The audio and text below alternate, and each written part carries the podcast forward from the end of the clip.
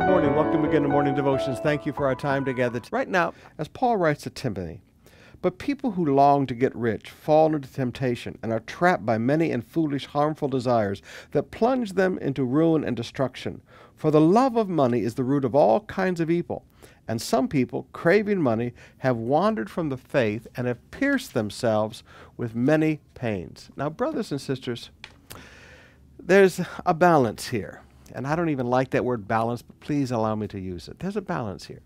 You should pay the pastors well, but Paul also warns Timothy. Now, Timothy, don't ever start loving money, because when you begin to love money, you wander from the faith. This is what happens to many preachers. They fall in love with money and they wander from the faith. Now, brothers and sisters, for many years, I've taught you how to prosper, and I will continue to teach you how to prosper.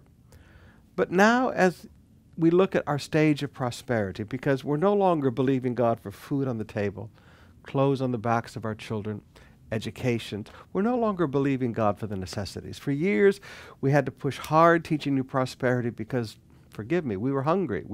We had nothing. But now as we begin to prosper, I have to warn you on the other side of the message of prosperity. Because now that we're beginning to have, there are some people that fall in love with it. Now, anything that you put before God, I'm sorry, is wrong. If you can't give it all away and walk away from everything just because God wants you to, then I'm sorry, you don't love God, you love money. Now, that's a test that I do from time to time in my own life. Will I empty my bank accounts and be a blessing to somebody else? Will I empty out all of my savings and just go do something wonderful for the kingdom of God? Or do I love that money? Now, in my family, we have relatives that left the ministry for money. Uncle Houston, he was a man. God used him. He had a great church, a city called Meridian, Mississippi. But Uncle Houston fell in love with money, left the ministry. On his deathbed, he looked at my grandfather, and he called him by his nickname, Spud, like a potato. He said, "Spud, I wish I'd been like you and just stayed for Jesus." I challenge you today, whether you're a businessman, whether you're a professional, whether you're a pastor.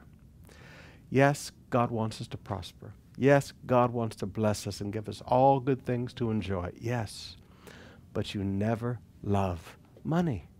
God prospers us so that we can be generous on every occasion.